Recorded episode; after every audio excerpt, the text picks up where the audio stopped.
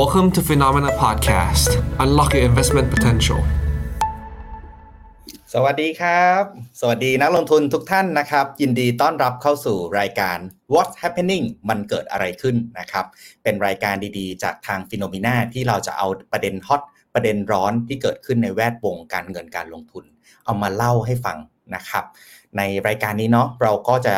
จุดประเด็นต่างๆมานะครับ ที่เป็น เป็นประเด็นฮอตของแต่ละสัปดาห์ แล้วเราก็จะเชิญผู้เชี่ยวชาญมาเล่าให้ฟังนะครับสำหรับในวันนี้นะครับเราอยู่กันในประเด็นเรื่องของอัปเดตภาษีรายได้ต่างประเทศนะ พร้อมกับคำแนะนำการจัดการภาษีช่วงสิ้นปีด้วยนะครับ วันนี้เราได้รับเกียรติจากคุณถนอมเกตเอมนะครับ หรือว่าแท็กบักหนอมของเรานี่เองคุณหนอมนะครับ เรียนเชิญคุณหนอมได้เลยครับ สวัสดีครับ สวัสดีครับพี่กิ๊กสวัสดีครับ คุณหนอมครับสวัสดีครับผมสีสันสดใสนะครับ วันนี้ ครับผมครับผมสีสันสดใสให้ให้สีออกโซน Finnomena นิดหน่อยครับผม โอ้ดีใจจังเลยมีสีส้มด้วยนะครับสีส้มนิดหนึ่งครับผมครับครับผมเดี๋ยวเราเปลี่ยนสีแล้วเปลี่ยนสีตามนะครับ ได้ครับแม่มันยากไปพี่กิ๊กครับผมครับ ก็เป็นครั้งแรกเนาะคุณหนอมยังไม่เคยมาออกรายการร่วมกับเรามาก่อนใช่ไหมใช่คเชิรับญเลยตื่ครับนเตตื่นเต้นมากๆ แล้วยินดีมากๆครับครับผมวันนี้ขอบคุณมาก ๆ เลยนะครับ ที่สละเวลามาให้ความรู้กับนักลงทุนนะครับ ถ้ามีโอกาสเดี๋ยวครั้งหน้าๆขอรบกวน เชิญได้คุณหนอมบ่อยๆเนาะนะครับยินดีครับ คุณหนอมตอนนี้ทำอะไรอยู่บ้างครับ แนะนำให้กับโอ้นักลงทุนฟังนิดนึงครับได้ครับก็ทำก็เรียกว่าเป็นคนให้ความรู้เกี่ยวกับเรื่องภาษีในโลกออนไลน์แล้วกันครับทำแฟนเพจทำ YouTube ทำช่องอะไรเงี้ยครับทั้งหมดเลยทั้งคลิปวิดีโอทั้งเนื้อหาคอนเทนต์ต่างๆ แล้วก็เป็นวิทยากรด้านภาษีแล้วกันครับชื่อว่าถนอมเกตเอมหรือว่าแท็กบักหนอมหลายคนจะเรียกพี่หนอมมากกว่าอะไรแบบเนี้ยครับ ครับโอเค ก็ถ้าใครติดตามเรื่องภาษีเนาะใครที่ต้องยื่นภาษีประจำปีน่าจะได้เห็นคุณหนอมเรื่อยๆเนาะครับหลายรายการเลยนะครับ เพลินเพลินให้ความรู้ไปหลายรายการสลับไปสลับครับมานะครับ ก็นะครับก็เป็นส่วนหนึ่งเนาะที่แบบคอนทิบิวให้กับเอ่อสังคมลงทุนในประเทศไทยนะครับใช่ก็คุณหนอมแล้วถ้านักลงทุนสนใจเนี่ยติดตามคุณหนอมได้ช่องทางไหนบ้างเอ่ย ได้เลยฮะ ช่องทางไหนที่ที่เล่นโซเชียลอยู่ครับ พิมพ์ TAXBugnoms ครับ ได้เลยฮะเนี่ยตามชื่อข้างล่างมีหมดฮะ แต่ขอให้ขอให้ขอให้ไปติดตามก็พอครับ ขอบก็เป็นพระคุณมากๆแล้วครับแหมโอเค ได้ครับวันนี้น่าจะได้ follower อีกหลายท่านเลยเนาะช่วงนี้มันเข้าสู่ช่วง season อะไรนะเออ season tax สิ้นปีเนาะอืม season ใช่สิ้นปีใคใช่รครับๆช่วงปลายปีเนาะเป็นธรรมเนียมของทุกปี LT เออโทษครับ SSF IMF อ่าก็ใช่ มาซื้อกันช่วงนี้แหละครับ ช่วงปลายปีเนาะปีนี้มีพิเศษด้วยไทย ESG อ่าชูใช่ สุดยอดใช่ไหมนั่นเลยเดี๋ยวเรามาคุยกันในประเด็นที่สองนะครับ วันนี้มีสามประเด็นนะคุณหนอม ประเด็นแรกเนี่ยผมอยากชวนคุยเกี่ยวกับเรื่องเรื่องเอ่อประเด็นภาษีก่อนนะครับ ก็เราได้รับคำถามจากนักลงทุนเยอะมากเลยว่าเอ้ย Q&A ที่สัมภาระออกมาเนี่ย ในความหมายจริง ๆ แล้วมันคืออะไรตัวหนังสือเต็มไปหมดเลยอ่านยากมันเล่าให้ฟังหน่อยได้ไหมอันเนี้ยปัญหา เราได้ยินคำถามนี้เยอะมากเดี๋ยววันนี้เชิญคุณหนอมมา ค่อยๆค่อยๆเจาะกันเนาะในแต่ละประเด็นได้ครับพี่กิ๊กมีมีคำสั่งเลยใช่ไหมพี่กิ๊กแชร์ได้เลยฮะเดี๋ยวนั่งอธิบายให้ฟังแบบไวๆเผื่อจะได้จับประเด็นโอเคไปใช้งานกันต่อครับ ผม ได้เลยครับงั้นเดี๋ยวผมขออนุญาตแชร์จอนิดหนึ่งนะครับ เห็นจอผมแล้วเนาะนะครับมามาแล้วคก็รับค่อยๆไปฮะเกิดยังไงดีล่ะ ที่มาที่ไปเนาะสัมภากระก็ออก ปีนี้ออกมาสองประกาศนะครับปหนึ่งใช่หกครับหนึ่ง ออกมาสิบห้ากันยา แล้วครับก็ออกปหนึ่งหกสองมายี่สิบพฤศจิกาใช่นะครับ เหมือนเป็นครับหนังภาคต่อครับพี่กิ๊กมามาแบบต่อกันสองสองซีซั่นแบบไวๆอะไรอย่างนี้โอ้ยอย่างนี้ต้องมี EP สามโผล่มาอีกปะครับเนี่ย ผมว่า ผมว่าอาจจะมีอีกหลาย EP ครับ ถ้าถ้าให้เดาน่าจะมีอีกหลาย EP ครับ ก็ก็ก็รอติดตามกันดูคือ คืออันนี้อันนี้พูดเบื้องต้นก่อนก็ได้ครับพี่กิ๊กว่าอย่านักลงทุนทุกท่านอย่าเพิ่งอย่าเพิ่งใจร้อน อันนี้นี่ผมอาจจะพูดให้ สถานการณ์ดูเย็นลงหน่อยคืออย่าเพิ่งใจร้อนแล้วก็คือวางแผนการลงทุนของเราเป็นหลักก่อน ก็คือลงทุนแบบไหนทำยังไง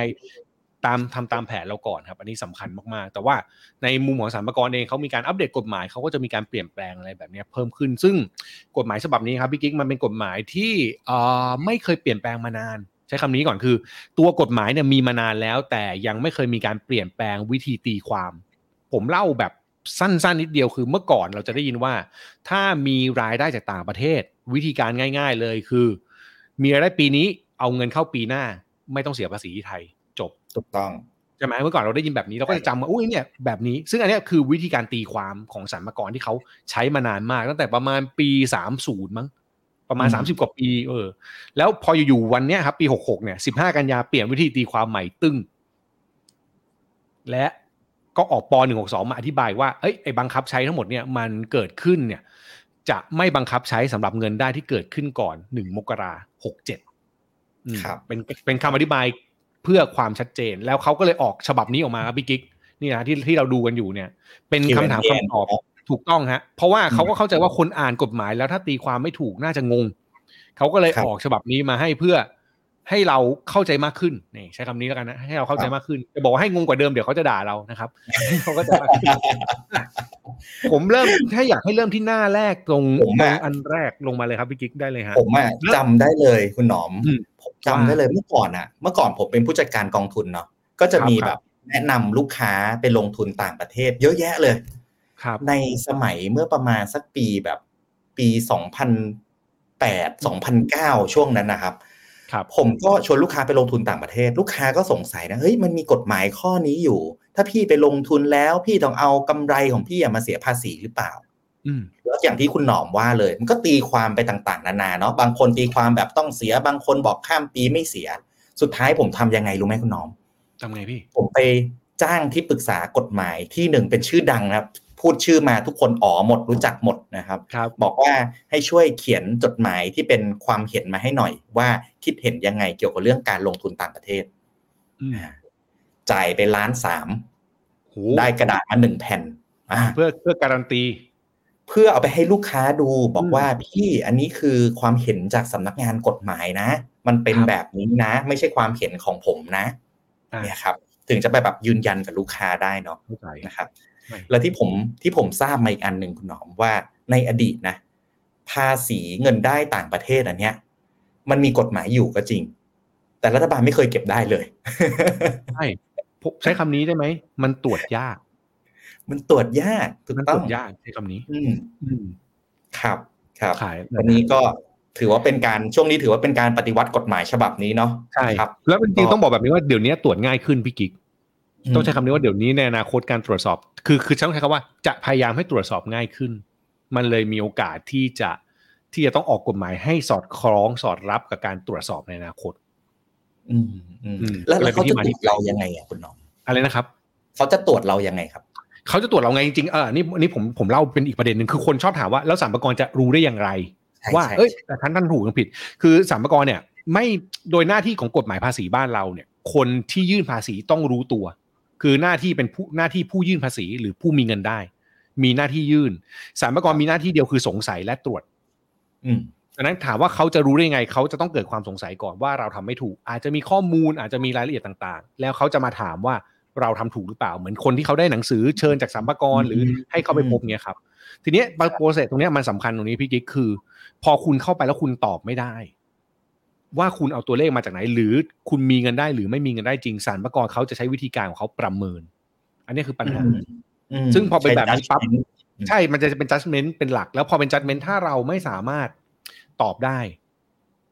อืมเราก็จะถูกเขาประเมิน นั้นมันก็เลยกลับมาที่เราว่า จริง ๆ แล้วเราอาจจะไม่ต้องแคร์ว่าสรรพากรจะรู้หรือเปล่า แต่คำถามคือเรารู้หรือเปล่าว่าสิ่งที่เราทำอะ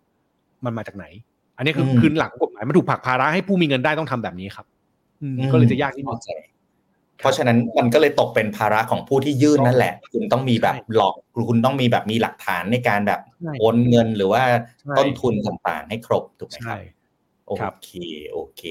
อะงั้นเดี๋ยวไหนๆออกมาสองฉบับแล้วเป็นการปฏิวัติกฎหมายเรื่องภาษีต่างประเทศแล้ว มี Q&A แล้วด้วย Q&A อะที่ยาวนิดนึงเนาะมีสิบกว่าข้อเนาะเดี๋ยวเราเอาเดี๋ยวเราข้อแรไปกกันก่อนก็ได้ข้อมานะเลยค่อยๆไปมาฮะโอเคได้ครับ อันนี้พี่เป็นลงมาข้อหน้าใช่ กครรับมสัมภากรนะครับ ครับผมได้ครับอันเนี้ยผมอาจจะไม่ให้อ่านก็ได้ แต่ว่าผมให้ดูตรงตารางก็ได้ครับพี่กิ๊กลงมาครับตรงตารางโอเคที่เป็นตาราง อ่าตรงนี้ดีกว่า อันเนี้ยครับคุณผู้ชมคุณผู้ฟังที่อยู่ตอนนี้นะฮะดูตรงนี้ดีๆ มันจะมีอยู่สองประเด็นสำคัญ ประเด็นแรกคือประเด็นของการเกิดเงินได้ เห็นไหมฮะเงินได้เกิดเมื่อไหร่ คือความหมายคือเกิดก่อนหนึ่งมกราหรือ เกิดหลังหนึ่งมกรานะครับคำว่าหลังคือตั้งแต่แล้วกันเนาะซ้ายกับขวาในช่องหนึ่งกับช่องสองเกิดก่อนให้จำแบบนี้นะครับ อันนี้แบบสรุปเลยนะ เกิดก่อนให้จำแบบนี้คือถ้าเงินได้เกิดก่อน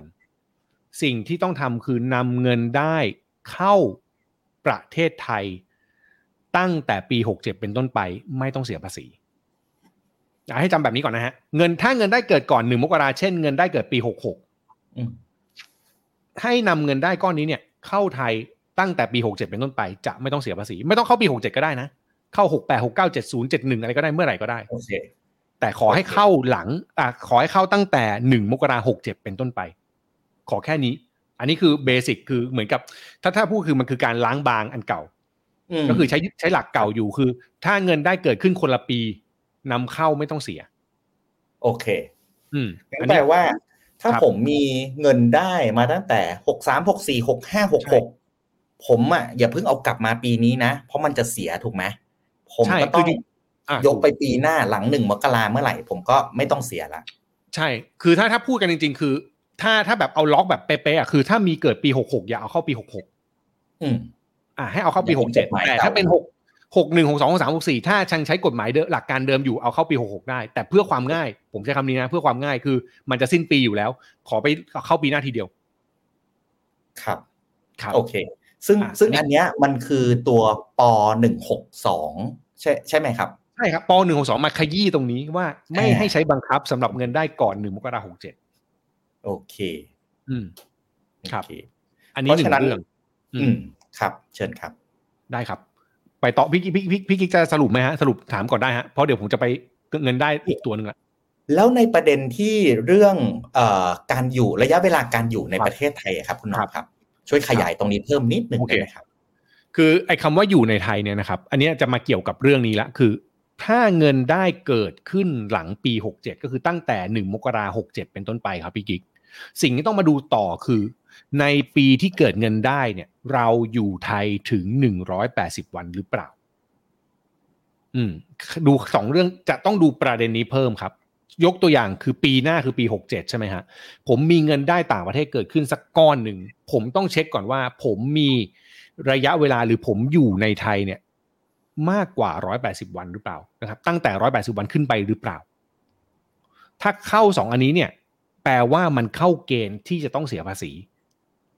เขาใช้คำว่าเข้าเกณฑ์ก่อนนะครับ เข้าเกณฑ์คือถ้าปีหน้าเป็นต้นไปเนี่ย ปี 67 เป็นต้นไป ผมมีเงินได้ และผมอยู่ไทย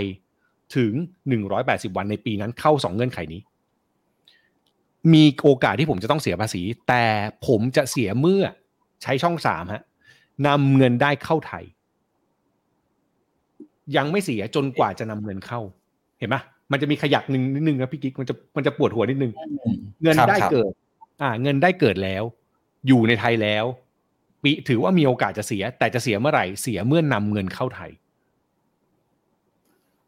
ยกตัวอย่างแบบนี้อะผมยกตัวอย่างให้ดู สมมุติผมผมมีรายได้ปีหกเจ็ดเกิดขึ้นในต่างประเทศครับ และปรากฏว่าปีนั้นปีหกเจ็ดเนี่ยผมอยู่ไทยถึงหนึ่งร้อยแปดสิบวัน แสดงว่าเข้าเกณฑ์นี้นะอือฮึเข้าเกณฑ์นี้เสร็จเรียบร้อยปุ๊บผมยังไม่เอาเงินเข้าไทย ผมยังไม่โอนเข้าไทยเลย ผมก็ยังไม่ต้องเสียภาษี แต่เงินก้อนเนี้ยผมดันไปเอาเข้าปีหกแปด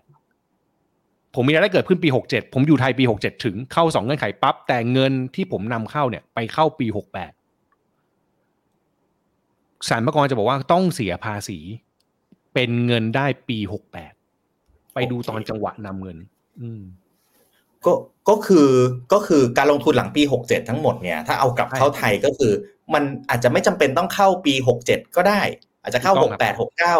68 69 70 ก็ได้ แต่สุดท้ายอะยูเอาเข้าปีไหนยูต้องเอาใช่มารวม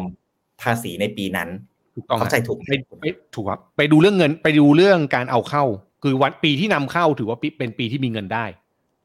เอาเงินเข้าเมื่อไหร่ถือว่ามีเงินได้ แต่จะเห็นว่าข้อหนึ่งที่เขาบอกว่าไม่เสียคือข้อสองเนี่ยเขากำลังบอกว่าถ้าเกิดคุณมีเงินได้ต่างประเทศ แล้วปีนั้นคุณดันอยู่ไม่ถึงร้อยแปดสิบวัน อันเนี้ยไม่เข้าเงื่อนไขนะ อืม ถ้าโจทย์เมื่อกี้เปลี่ยนนิดเดียวคือผมมีเงินได้ต่างประเทศจริง แต่ปีที่มีเงินได้ผมดันอยู่ ไม่ถึงร้อยแปดสิบวัน อันเนี้ยผมไม่ต้องเสียภาษีในไทย งั้นงั้นงั้นผมทำอย่างนี้ได้ไหมคุณหนอม อย่างสมมุติว่าวันนี้นะ คือปี70ผมลงทุนตั้งแต่ปี67ได้กำไร68 69 70ได้กำไรอืมแล้ว70เนี่ยเป็นปีที่ผมอะจะเอาเงินอะกลับเข้าประเทศไทยครับผมก็เลยบอกว่างั้นปี 70 ผมไปอยู่ต่างประเทศสักครึ่งปีแล้วกันจะได้อยู่ไทยน้อยกว่า 180 วัน แล้วเอาเงินทั้งหมดอะกลับมาในปี 70 อย่างนี้ผมทำได้ไหมครับ อันเนี้ยไม่ได้แล้ว มันจะไปคิดแบบนี้คือ มันจะไปถามว่าปีหกเจ็ดหกแปดหกเก้าพี่กิ๊กอะอยู่ไทยถึงร้อยแปดสิบวันหรือเปล่าโอใช่เคมันมันปวดหัวตรงนี้แทน เพราะเขาต้องการล็อกว่าสิ่งที่เกิดขึ้นอะไอสิ่งที่มีเงินได้แต่ละปีเนี่ย คุณอยู่ไทยหรือเปล่า เขาไปอิงเรื่องนี้แทน วิธีวิธีการมันเลยเปลี่ยนเลยเนาะมันไม่ได้สนใจปีที่นำเข้าว่าต้องอยู่ร้อยแปดสิบวัน แต่มันไปสนใจปีที่มีเงินได้ โอเคโอเคเขาก็พยายามล็อกแหละรายได้ปีไหน ก็ถ้ายุนอยู่ไทยเกินร้อยแปดสิบวัน คุณก็ต้องเสียภาษีอะถูกไหมฮะ ใช่ใช่ก็คือ make sense เขาเขาเขาเขาพยายามให้มันเงินได้เกิด make sense แต่ก็ยังไม่เสีย ดังนั้นมันมีอีกโจทย์หนึ่งอันนี้ขยายความต่อเลยคือ ถ้าสิ่งที่เราทำได้ง่ายๆคือ ต่อให้เกิด ต่อให้มันเกิดเงินได้ขึ้นจริง แต่ถ้าตราบใดก็ตามที่เรายังไม่เอาเงินเข้าไทยอืมเราก็ยังไม่ต้องเสียภาษี อืม อ่าอย่างเมื่อกี้พี่กิ๊กบอกว่าเจ็ดปีเจ็ดศูนย์พี่กิ๊กไม่เอาเงินเข้าพี่กิ๊กทิ้งเงินไปที่นู่นเลย แล้วเนี้ยอันนี้ผมผมยังไม่รู้ว่าสามกรจะตอบยังไงนะ แต่ผมถามต่อคือ ถ้าพี่กิ๊กบินไปอยู่นู่นแล้วพี่กิ๊กไปใช้เงินที่นู่นน่ะ พี่กิ๊กก็ไม่ต้องเสียภาษีที่ไทยนะอ๋อเข้าใจผมปะเข้าใจแล้วใช่เออคือคืออันนี้คืออีกโจทย์หนึ่งนะที่ที่ต้องมาคิดต่อฮะจริงจริงใช่ใช่ป่ะฉะนั้นวิเดี๋ยวธีมีการเลยเป็นสองแบบ คือจะอยู่ไทยในปีที่มีเงินได้ถึง หรือคุณจะไม่เอาเงินเข้าไทยเลย คุณเลือก โอเค ผมว่าเดี๋ยวมี EP สาม EP สี่แน่เลยครับคุณน้อมฮะเพราะอันนี้อันนี้สัมภากรยังไม่ได้บอกออกอะไรนะ แต่ผมผมชวนคิดเฉยๆว่าผมทำแบบนี้ได้ไหมครับอืมครับครับ ครับ ซึ่งซึ่งกำไรเนี่ย เราพูดถึงกำไรที่มันเป็น realize gain ถูกไหม ก็คือถูกต้องขายหุ้นแล้วได้กำไรในรูปแบบเงินสด ถ้าเกิดเป็น unrealized อย่างเช่น วันเนี้ยผมถือหุ้นมาแล้วผมกำไรหุ้นอยู่สองแสนบาทอย่างเงี้ย ยังไม่ยังถ้ายังไม่ขายหุ้นถือว่าเรายังไม่รับรู้ถูกไหมครับ ถูกต้อง จนกว่าจะ realize เลยครับ จริง ๆ มันมีคำในในในคำตอบคำถามคำตอบเนี่ยเขาก็มีพูดถึงเรื่องของ realize gain เลยว่าต้องมีการขายเกิดขึ้น โอเค ใช่โอเคครับได้ครับอะงั้นข้อแรกน่าจะเคลียร์เนาะตารางนี้ผม concept ประมาณนี้ ผมคิดว่าครับ concept ประมาณนี้น่าจะเข้าใจได้ง่ายขึ้น ถ้าให้เข้าใจมากยิ่งขึ้นลองดูข้ออื่นก็ได้ครับ มันเป็นคำอธิบายของเรื่องนี้แหละ ได้ครับอะมาดูข้อสองครับ เริ่มบังคับใช้เมื่อไหร่ครับ ใช่ครับเขาก็บอกว่าเริ่มบังคับใช้ตั้งแต่หนึ่งมกราหกเจ็ดเป็นต้นไปดังนั้นคือคำสั่งนี้มันจะเป็นการตีความที่เริ่มตั้งแต่ต้นปีหน้าคือหนึ่งมกราหกเจ็ดซึ่งตัวอย่างหนึ่งสองเนี่ยเป็นตัวอย่างที่เราคุยกันเมื่อกี้ ถ้าให้ผมผมสรุปตัวอย่างหนึ่งไวๆเนี่ยเขาบอกว่ามีสองปี ปีหกหกกับปีหกเจ็ดหกหกเนี่ยเขามีเงินได้จากการจากจากการฝากเงินในต่างประเทศเป็นดอกเบี้ยหกหกมีดอกเบี้ยหกเจ็ดมีค่าเช่าสองปีนี้คนเนี้ยอยู่ไทยทั้งคู่ คืออยู่ไทยร้อยแปดสิบวันทั้งคู่ พอปีหกแปดเขาเอาเงินเข้า จะเห็นว่าพอปีหกแปดเขาเอาเงินเข้าปั๊บเนี่ย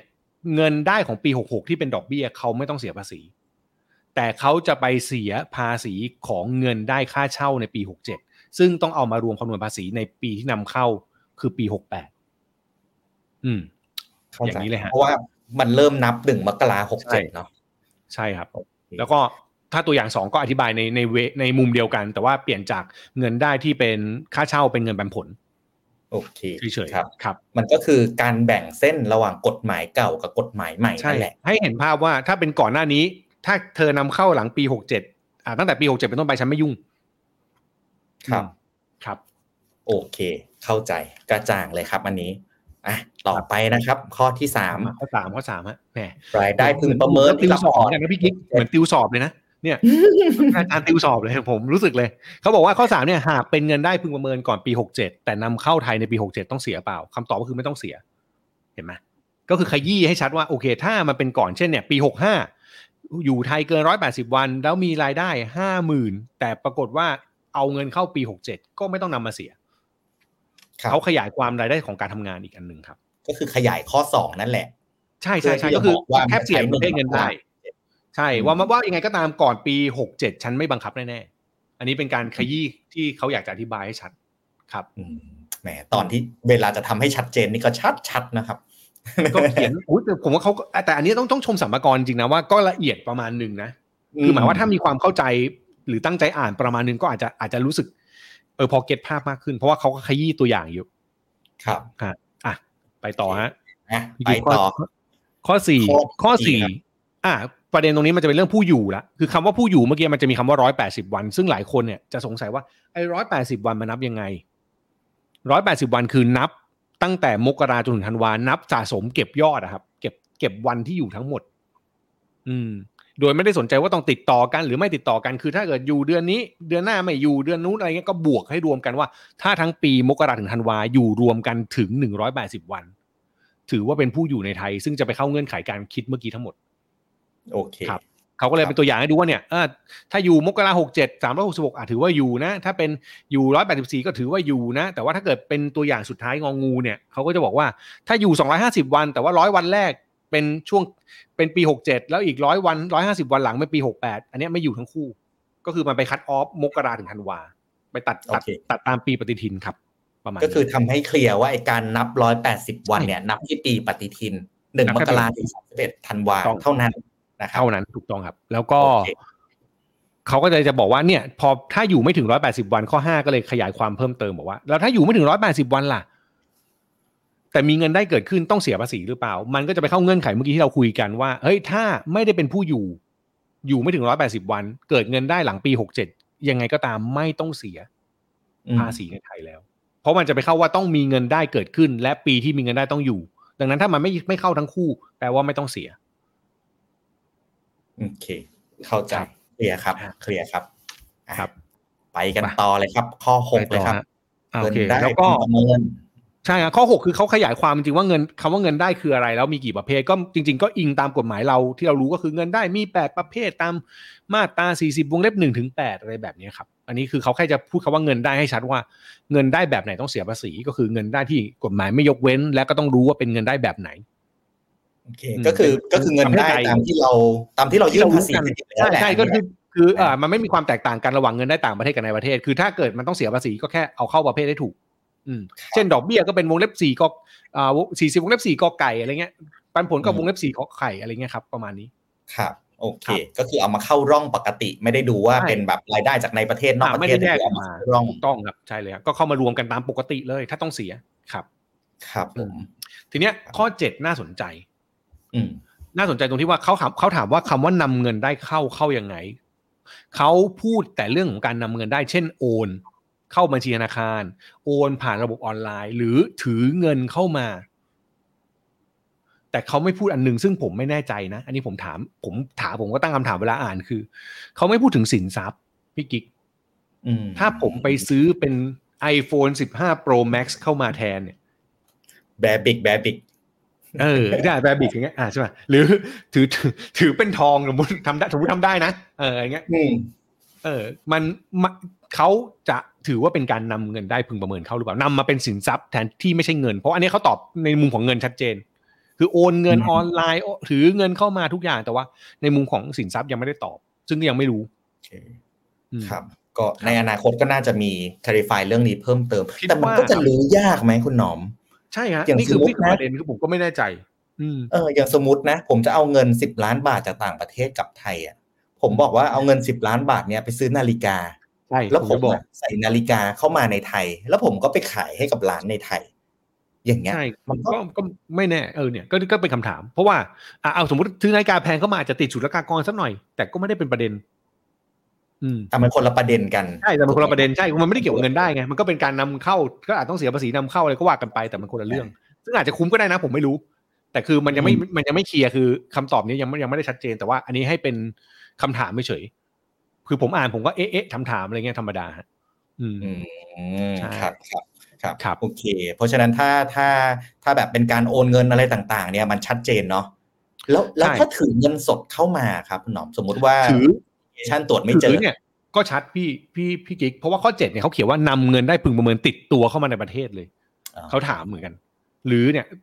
ออนไลน์หรือการนำเงินได้พึงประเมินติดตัว ผมเข้าใจว่านี่คือการถือเข้ามานะแครี่เข้ามาครับอืมก็แปลว่าถือว่าเป็นการนำเงินเข้าอืม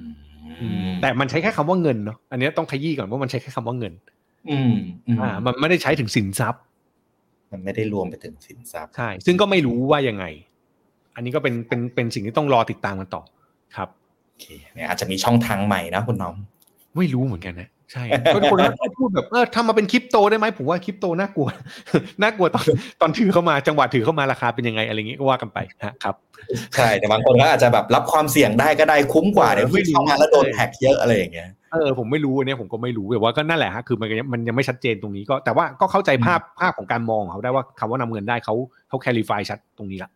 ครับอะแล้วสมมุตินะคุณหนอม สมมุตินะ ผมอะมีเงินอยู่อาเซนหนึ่งแสนเหรียญ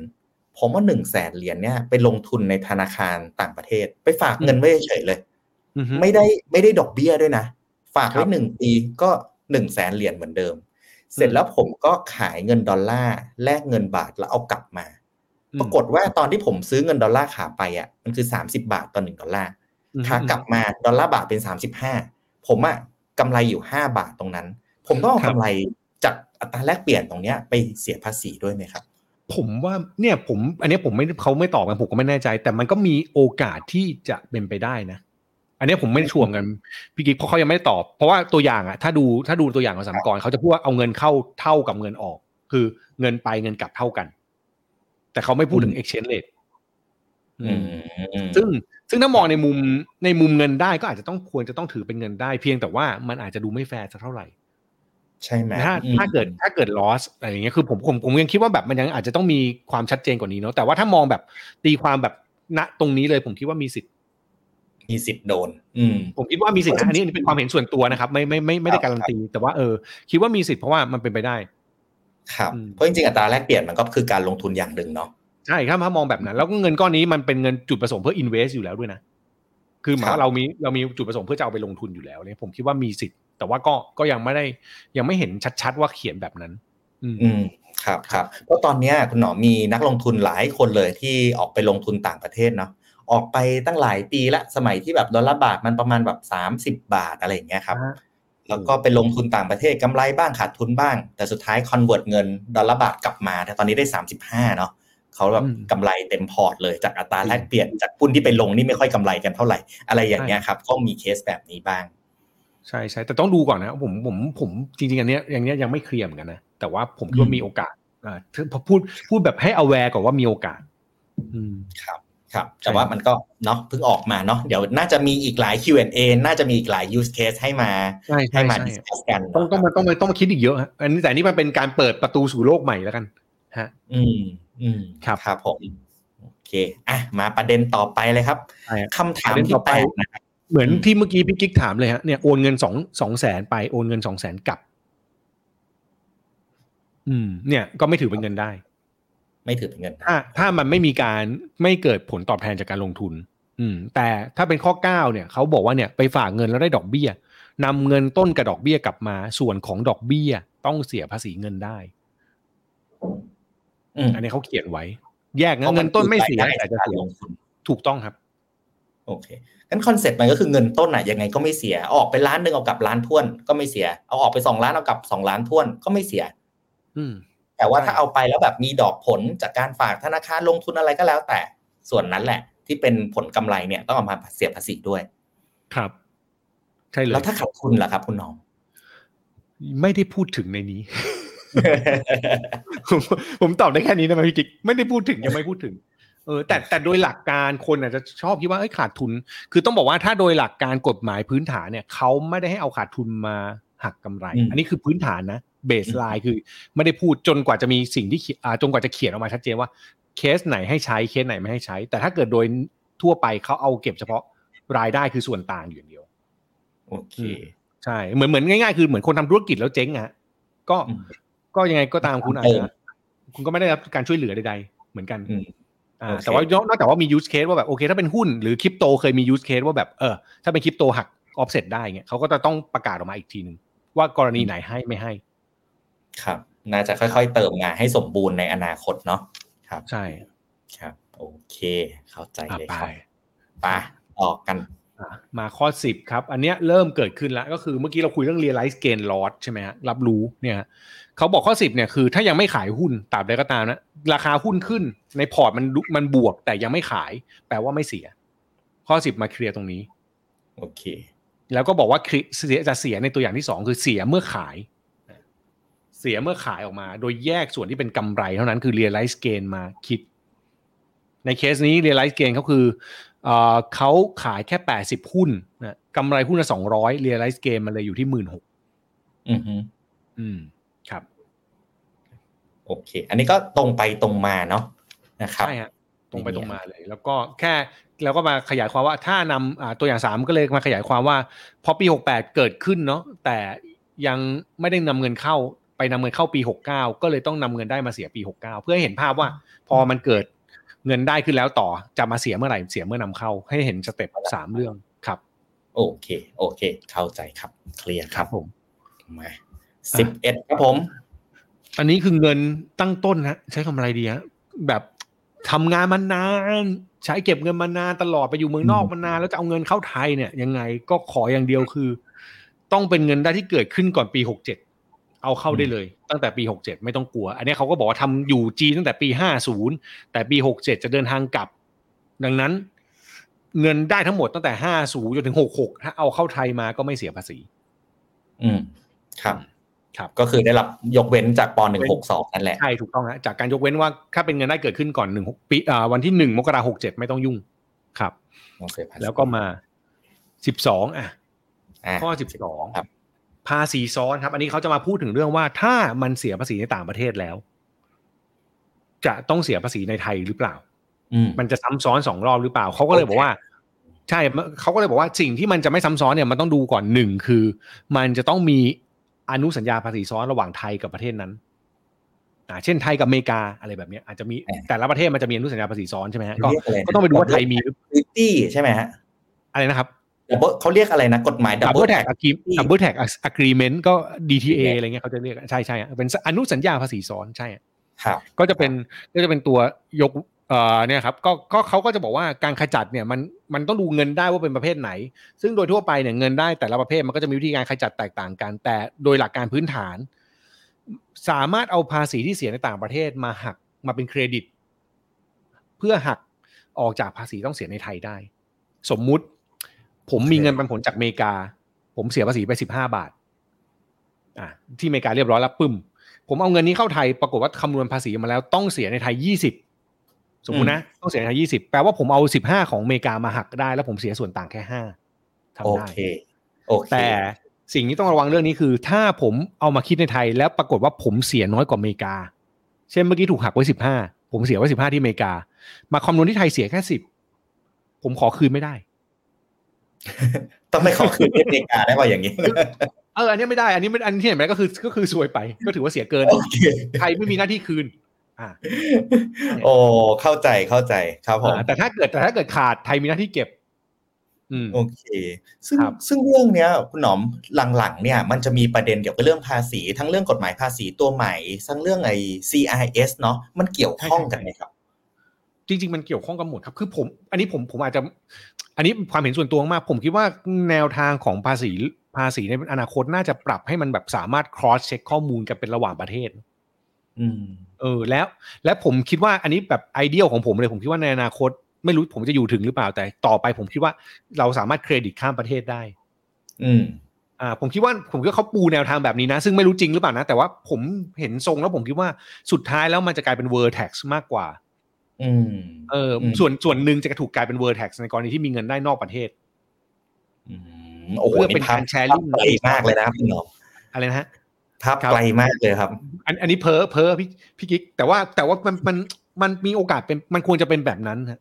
มเพื่อให้เห็นภาพ เพราะว่าคนผมเชื่อว่าคนเราจะต้องเหมือนกับอ่าเรื่องภาษาเรื่องอะไรมันก็จะเปลี่ยนไปเรื่อยๆคือมันก็จะเริ่มติดต่อสื่อสารกันได้มากขึ้นดังนั้นโอกาสเรื่องนี้มันน่าจะเกิด แต่ก็คิดไปไกล ฮะ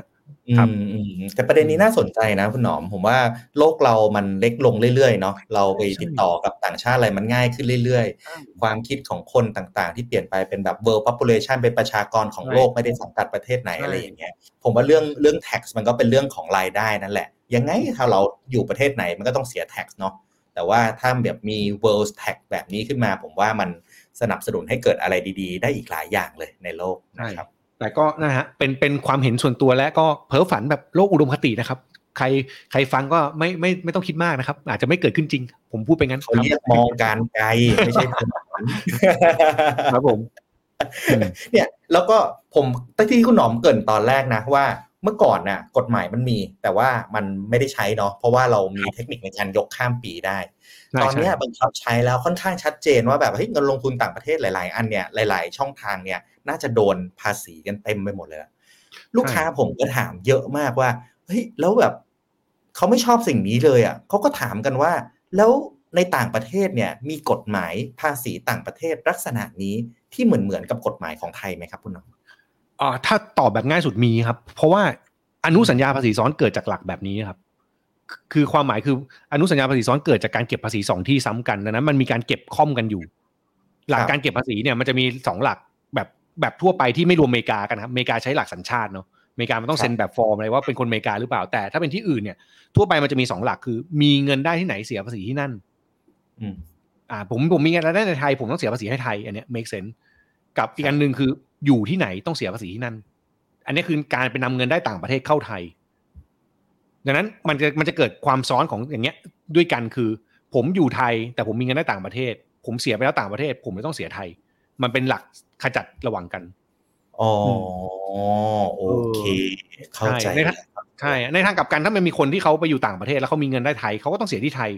มันก็อาจจะมีการเก็บของต่างประเทศที่อาจจะมีเงื่อนไขแตกต่างกันนะ ผมผมอาจจะไม่ได้ลงรายละเอียดว่าแบบ ประเทศไหนยังไง แต่ว่าคร่าวๆคือมันก็มีหลักการแบบเนี้ยเกิดขึ้นนะ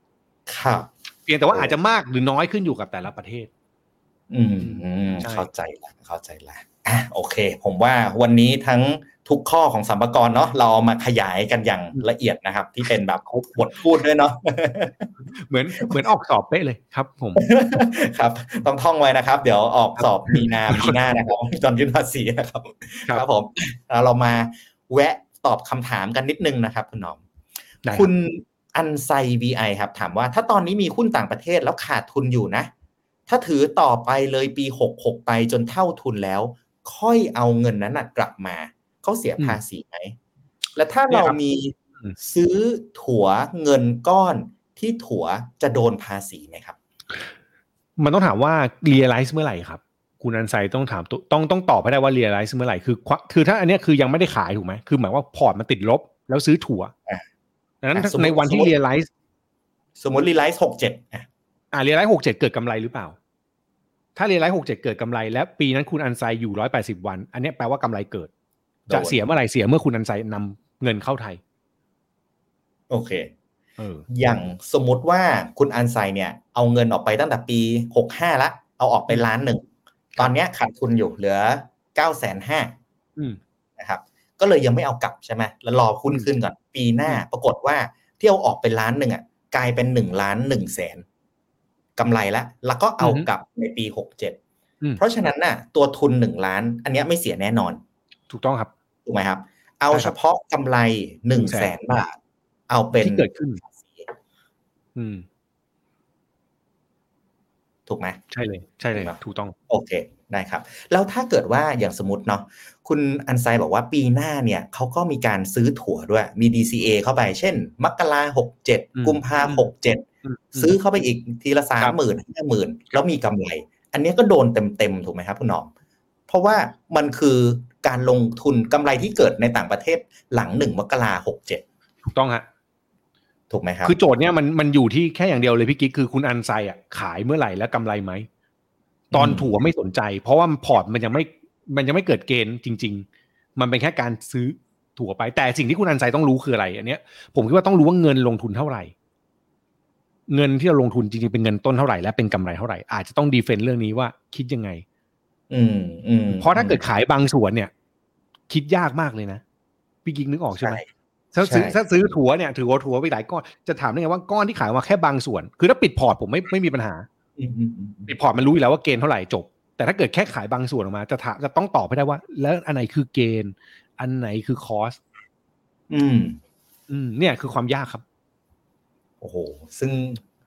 ซึ่งในโลกของการลงทุนคุณหนอม เวลาเราลงทุนจริงๆอะมันไม่มีทางมันใช่ทำได้ยากมากๆเลยนะใช่อืมคือคือคือถ้าพูดแบบผมถ้าผม เป็นเพราะถ้าน่าเกลียดหน่อยผมก็จะบอกว่า ให้ผู้ให้ทางฝั่งนั้นนะคำนวณให้ให้เอ็กชแนนโบรกเกอร์คำนวณให้นึกออกไหมพี่กิ๊กผมก็จะบอกว่าเอ็กชแนนโบรกเกอร์เป็นคนคำนวณเพราะเอ็กชแนนโบรกเกอร์มีข้อมูลคุณคำนวณหน่อยสิว่าไอ้เงินก้อนนี้จริงๆ มันคือ cost เท่าไหร่มันคือ gain เท่าไหร่อ่ามันคือกำไรเท่าไหร่มันคือกำไรเท่าไหร่ใช่ครับใช่ครับอืมโอเคโอเค เข้าใจละครับ ครับผมอะมาต่อกันนะครับ สวัสดีนะครับ คุณจิรวุฒินะครับ คุณนัชพลนะครับ สวัสดีทุกท่านนะครับ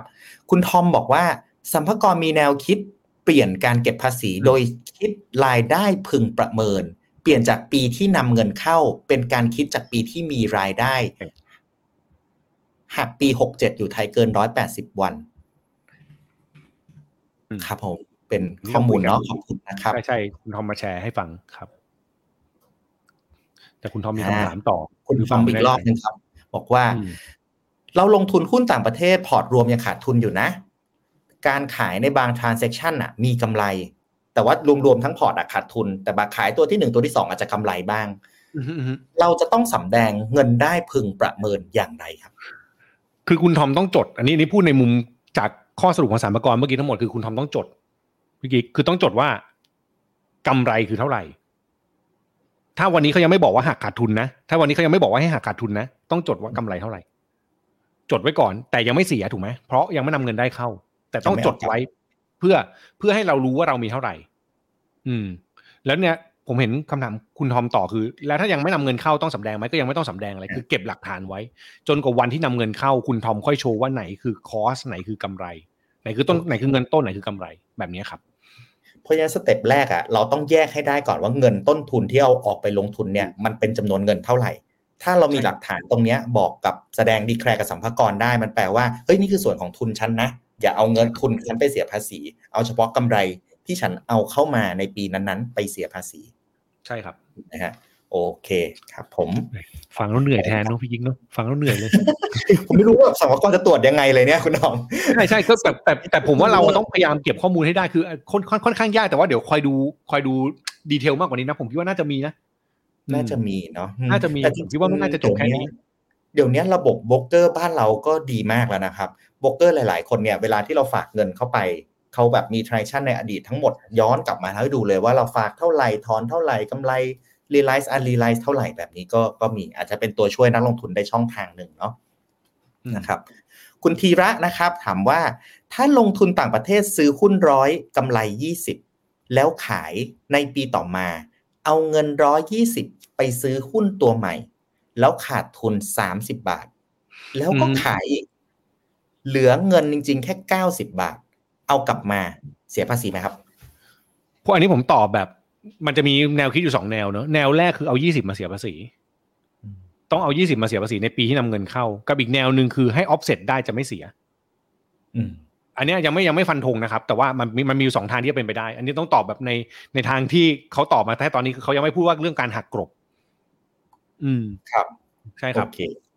เพราะฉะนั้น แต่ว่าถ้าเกิดว่าอย่างสมมตินะ ปีสมมติวันนี้ปีหกเจ็ดปีหกเจ็ดเอาเงินร้อยหนึ่งไปซื้อเออโทษครับ สมมติปีนี้ปีหกหกเนาะอืม ทุนร้อยหนึ่งกำไรยี่สิบ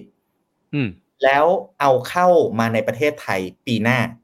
อืมฮึอันนี้ไม่เสีย ไม่เสียถูกไหมครับ อันนี้จบเพราะว่ามันใช่เป็นเกณฑ์เก่าอยู่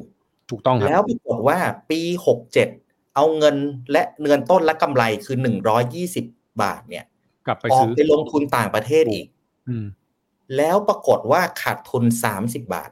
อันนี้แล้ก็วไม่เสีปยลายปีหกเจ็ดเอาเข้าไทย อันนี้ไม่เสีย ถูกต้อง มันเลยอันถ้าพี่กิ๊กพูดแบบเนี้ยมันเลยมีคำแนะนำว่าถ้าปีเนี้ยมีกำไร ให้รับรู้กำไรแล้วเอาเงินเข้ากลับมาก่อนแล้วค่อยออกไปใหม่ แล้วค่อยออกไปใหม่โอเคใช่อันนี้คือคือสิ่งที่เขาแนะนำซึ่งผมผมก็ไม่รู้ว่าพอร์ตมีกำไรกันหรือเปล่านะครับ แต่ความหมายคือถ้ามี ถ้ามีทำแบบอย่างที่พี่กิ๊กพูดได้ แล้วถ้าพอใจกับกำไรทำได้ แต่ผมไม่รู้ว่า cost of transaction ทั้งหลายจะแพงกว่าหรือเปล่าผมไม่รู้แต่ว่าอืมถ้าพูดใน concept ใช่ครับ อืมอืมครับอืมผม โอเค ได้ครับ คุณบาราชูเดียมนะครับปัจจุบันไม่มีเงินลงทุน ปัจจุบันไม่มีเงินอยู่ต่างประเทศ ถ้าจัดสรรเงินออกไปภายในปี 66 เพื่อลงทุนยาวไปจนถึงเกษียณปี 81 เลยรู้อายุแล้วนะแล้วทยอยนำกลับมาเป็นบำนาญรายเดือน ตามเกณฑ์ปัจจุบันต้องเสียภาษีไหมครับ อันนี้คือหลังเกษียณเลยนะอ๋อต้องถามว่าขายเมื่อไหร่ครับ ขายก็ทยังยไม่อยรู้ว่ากลับขายเมื่อไหร่มาถ้าถ้าถ้าทยอยขายแล้วปีนั้นอยู่ไทยอะ ทุกปีที่เอาเข้ามาต้องเสีย ผมผมฟันธงเลยนะ แบบให้ให้ไวคิดภาพง่ายคือเมื่อไหร่ก็ตามที่ขายมีกำไร แล้วเรายังอยู่ไทยถึงร้อยแปดสิบวัน แล้วโอนเงินกลับมา ก็ต้องเสียภาษีในไทยต้องในเสียทุกปีที่แม้เราจะอายุเกินหกสิบก็ตามณวันนี้ไม่มีไม่มีเรื่องอายุใช่ไม่มีเรื่องอายุณวันนี้ไม่ได้ครับสนใจใช่อะไม่ได้สนใจเรื่องนั้น สนใจแค่ว่ามันเข้าเงื่อนไขไหมคือ มีเงินได้เกิด แล้วผู้มีเงินได้อยู่ไทยหรือเปล่า ถ้าถ้ายังไงก็ตาม อันนี้ก็ก็โดน โอเคยังไงแต่เคสแต่ไม่แน่นี้คืออันนี้บอกก่อนว่า ถ้าเกษียณปีแปดหนึ่งบางเรื่องของกฎหมายอาจจะเปลี่ยนแปลงไปแล้วครับ อย่างนั้นอย่าเพิ่งเครียดถ้าถ้าถ้าคิดแบบนี้อันนี้ผมพูดแบบตรงๆนะ คือ คุณบาราคูเดียมอย่าเพิ่งเครียด ใช่ครับ เออ เพราะว่ามันอาจจะมีการเปลี่ยนแปลงกฎหมายไปแล้วก็ได้ฮะถ้าถ้าอืมแผนเป็นแบบนั้นจริงทำตามแผนไปก่อน โอเค ครับผมได้ครับเข้าใจครับมันอีกนานเนาะมันเปลี่ยนเรื่อยๆอยู่แล้วเนาะมันมันอยากเออใช่ผมเก่งผมเกรงใจ เดี๋ยวแบบไปฟันธงก็เดี๋ยวเครียดครับทำตามแผนแล้วดีกว่า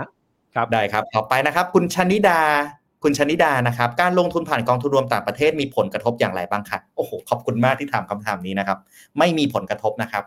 กองทุนรวมที่เราซื้อกันในประเทศไทยเนี่ย เป็นนิติบุคคลที่จัดตั้งในประเทศไทยนะครับ เรื่องนี้ถือว่าเป็นการลงทุนในประเทศไทย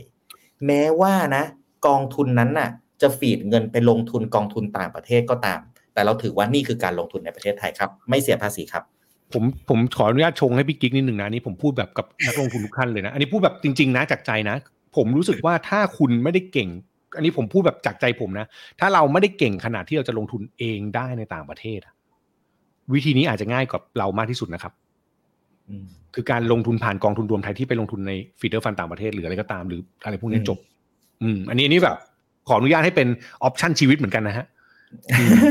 ถ้าเกิดท่านมีเงินเยอะท่านเก่งไปเลยฮะ ไม่เป็นไร แต่ว่าถ้าบางท่านแบบกังวลใจผมคิดว่าบางทีทำแบบนี้ก็ไม่ได้ไม่ได้เสียหายกับชีวิตมาก อาจจะสบายใจและง่ายกว่าด้วย อืมครับใช่ครับครับ มีเรื่องเล่าให้ฟังเนาะจริง ๆ ตอนที่แบบผมมาทำ Finnomena ตั้งแต่ตั้งแต่ก่อตั้งในวันแรกเลยอะคุณน้องในช่วงนั้นน่ะ เราก็แบบเห็นสินทรัพย์ทางการเงินหลายอย่าง ช่วงนั้นต่างประเทศลงทุนตรงอะไรมีเต็มไปหมดเลย แต่สุดท้ายอะหลังจากคุยกันในกลุ่มโฟลเดอร์แล้ว เราอะเลือกแค่กองทุนรวมเท่านั้นที่จะเอามาจัดพอร์ตและแนะนำให้กับนักลงทุน สาเหตุคืออย่างที่คุณหนอมว่าเลยครับ คืออย่างน้อยนะ ผมเป็นคนดูว่าเลือกกองทุนไหนดีถูกไหม